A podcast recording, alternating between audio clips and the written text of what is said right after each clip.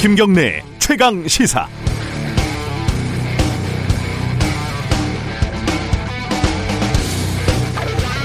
이명박 전 대통령에게 선고됐던 징역 17년이 확정이 됐습니다. 2007년 한나라당 대선 경선 때 제기된 문제니까 무려 13년이 걸린 셈입니다.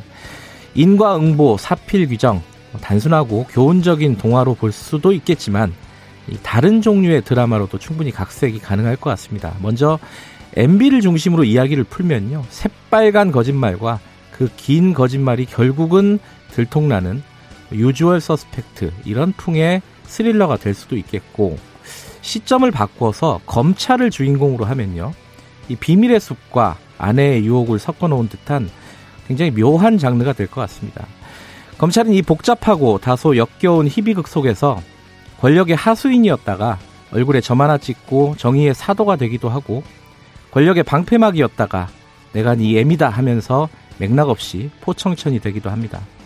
MB 특검에서 면죄부를 쓴 최재경, 김기동도 검찰이고 MB를 구속시킨 한동훈, 송경호도 역시 같은 검찰입니다.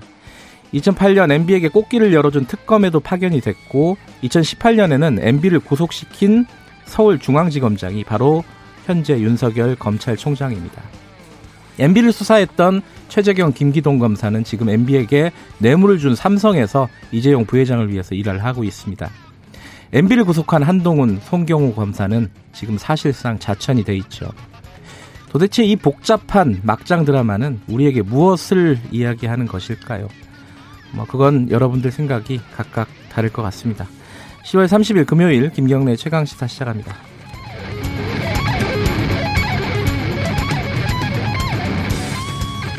김경래 최강 시사는 유튜브 라이브 열려 있습니다. 실시간 방송 보실 수 있고요. 문자 참여 기다립니다. 샵 9730 짧은 건 50원, 긴 건 100원입니다. 스마트폰 콩 이용하셔도 좋고요. 자, 오늘 1부에서는요. 이명박 전 대통령 대법원 판결 더불어민주당 안민석 의원과 함께 좀 지난 얘기 좀 짚어보고 앞으로 또 남은 얘기들이 좀 있습니다. 이게 마무리가 된 건 아니에요. 2부에서는 지금 뭐 이 대통령 이전 대통령 파, 어, 판결 그리고 뭐 공수처 그리고 어, 서울 부산 재보궐 여러 가지 전국 현안 오늘은 국민의힘 성일종 의원과 이야기 나눠봅니다.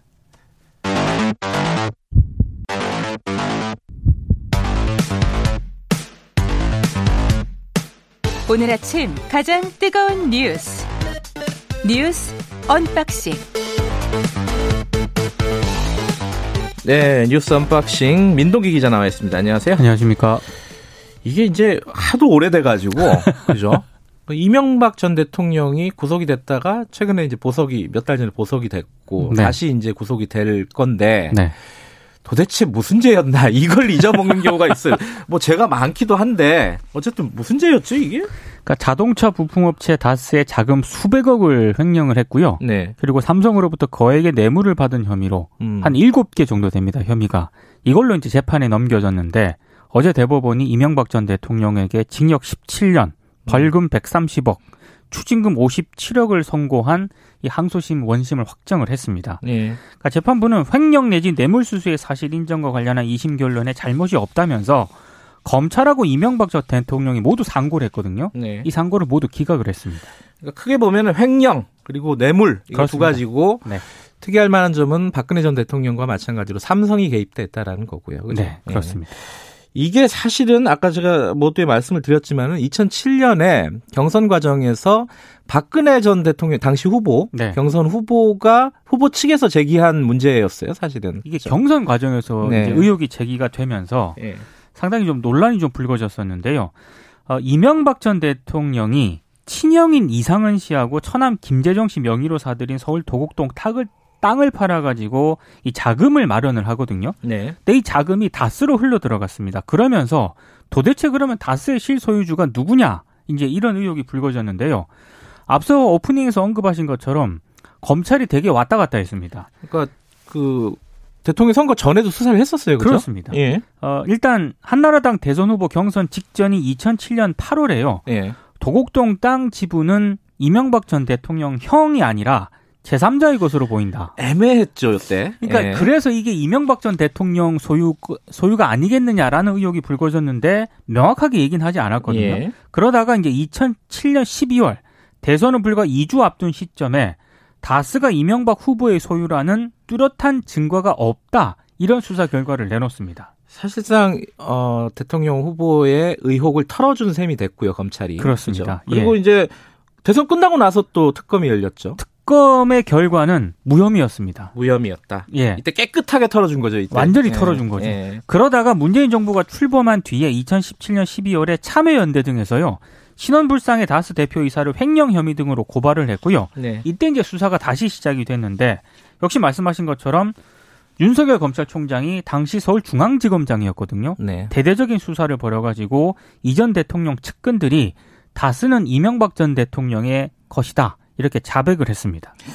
그러니까 이제 뭐 검찰 입장에서는 이 사람들이 원래는 입을 안 열다가 어 이제 대통령 끝나고 나서 힘이 빠지니까 나중에 입을 열어가지고 우리도 뭐 할 만큼 했다 이렇게 얘기할 수는 있겠지만 네. 어쨌든 간에 어 수사 결과가 180도 뒤집어진 건 사실이고요. 그렇습니다. 이게 이제 어, 어제 뭐 바로 법정 구속이 되고 이런 건 아니더라고요 대법원에서는 그죠? 네. 언제 재수감이 되는 겁니까? 그러니까 다음 주인데요. 네. 정확하게 11월 2일 예. 이명박 전 대통령이 이제 다시 재수감되고요. 예. 자녀 형기를 감옥에서 보내야 되거든요. 일단 뭐 음. 보석으로 풀려났고 구속 집행 정지 등으로 풀려나면서 이명박 전 대통령이 감옥에서 보낸 기간이 11개월 20일 정도밖에 안 됩니다. 음.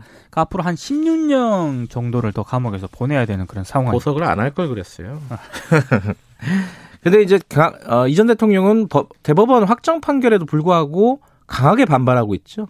법치가 무너졌다. 대법원은 공정하지도 정의롭지도 못했다. 진실은 반드시 밝혀질 것이다. 이런 입장을 내놓았는데요. 예. 어제 이제 법정 대리인 변호사를 통해서 이런 입장을 밝혔습니다. 나라의 미래가 걱정된다. 네.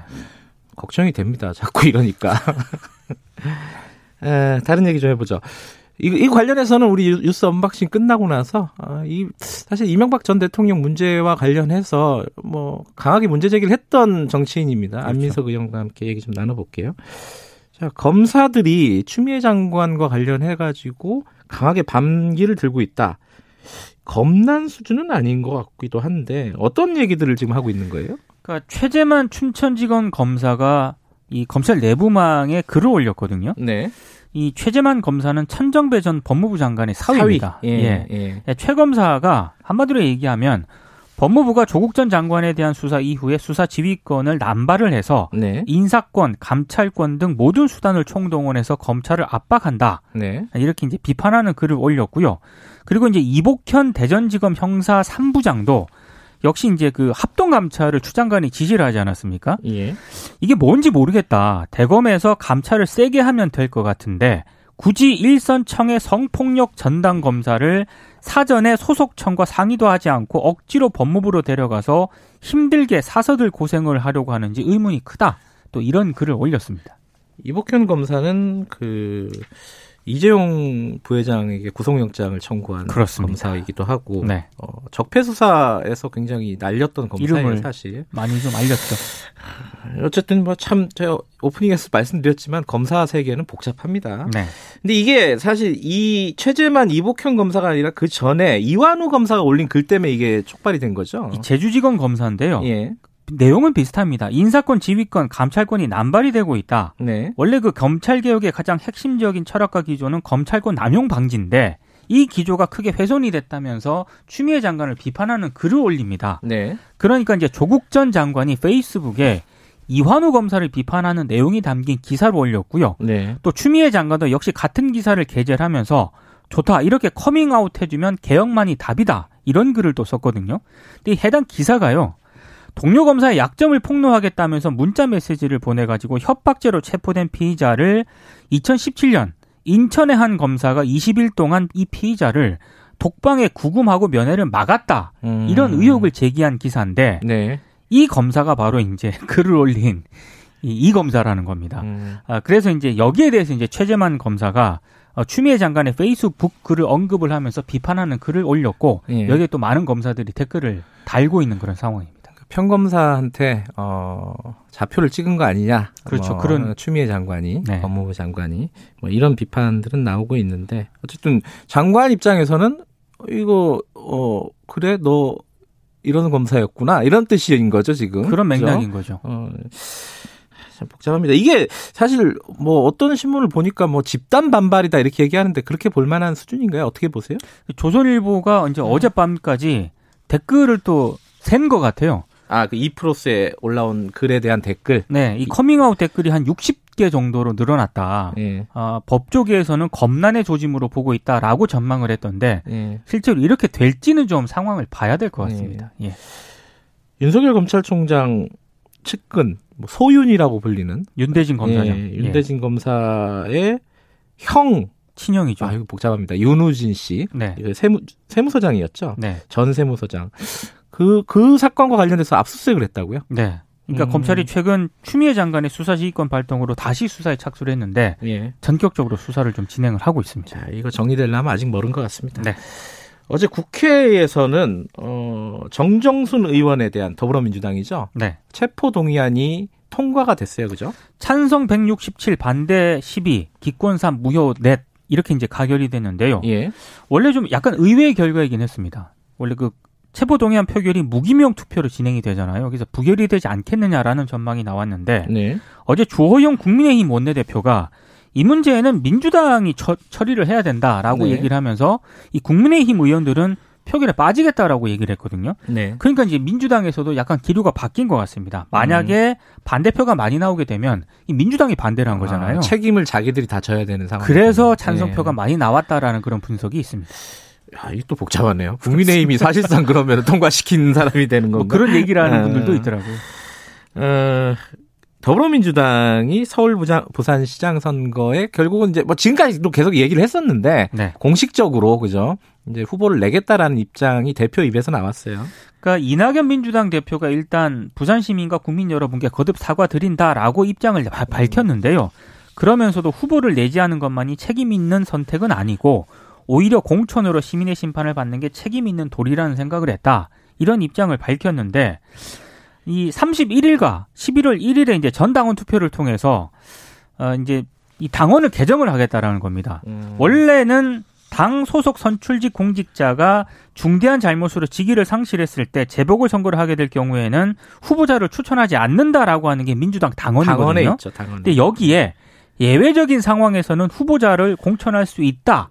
요 조항을 넣는 쪽으로 지금 방향이 음. 개정이 될 가능성이 큰 것으로 보고 있습니다. 이게 이제 문재인 대통령이 어, 당에 있을 때 만든 조항 아니겠어요? 그죠? 이게 2015년 음. 당시 당 대표 시절 때 만든 조항입니다. 요거는 어, 저희들이 2부에서 더불어힘 더불어힘이란다 계속 이렇게 합해지네. 국민의힘 쪽에 좀 자세히 좀 물어보도록 하겠습니다. 오늘 브리핑은 여기까지 하죠.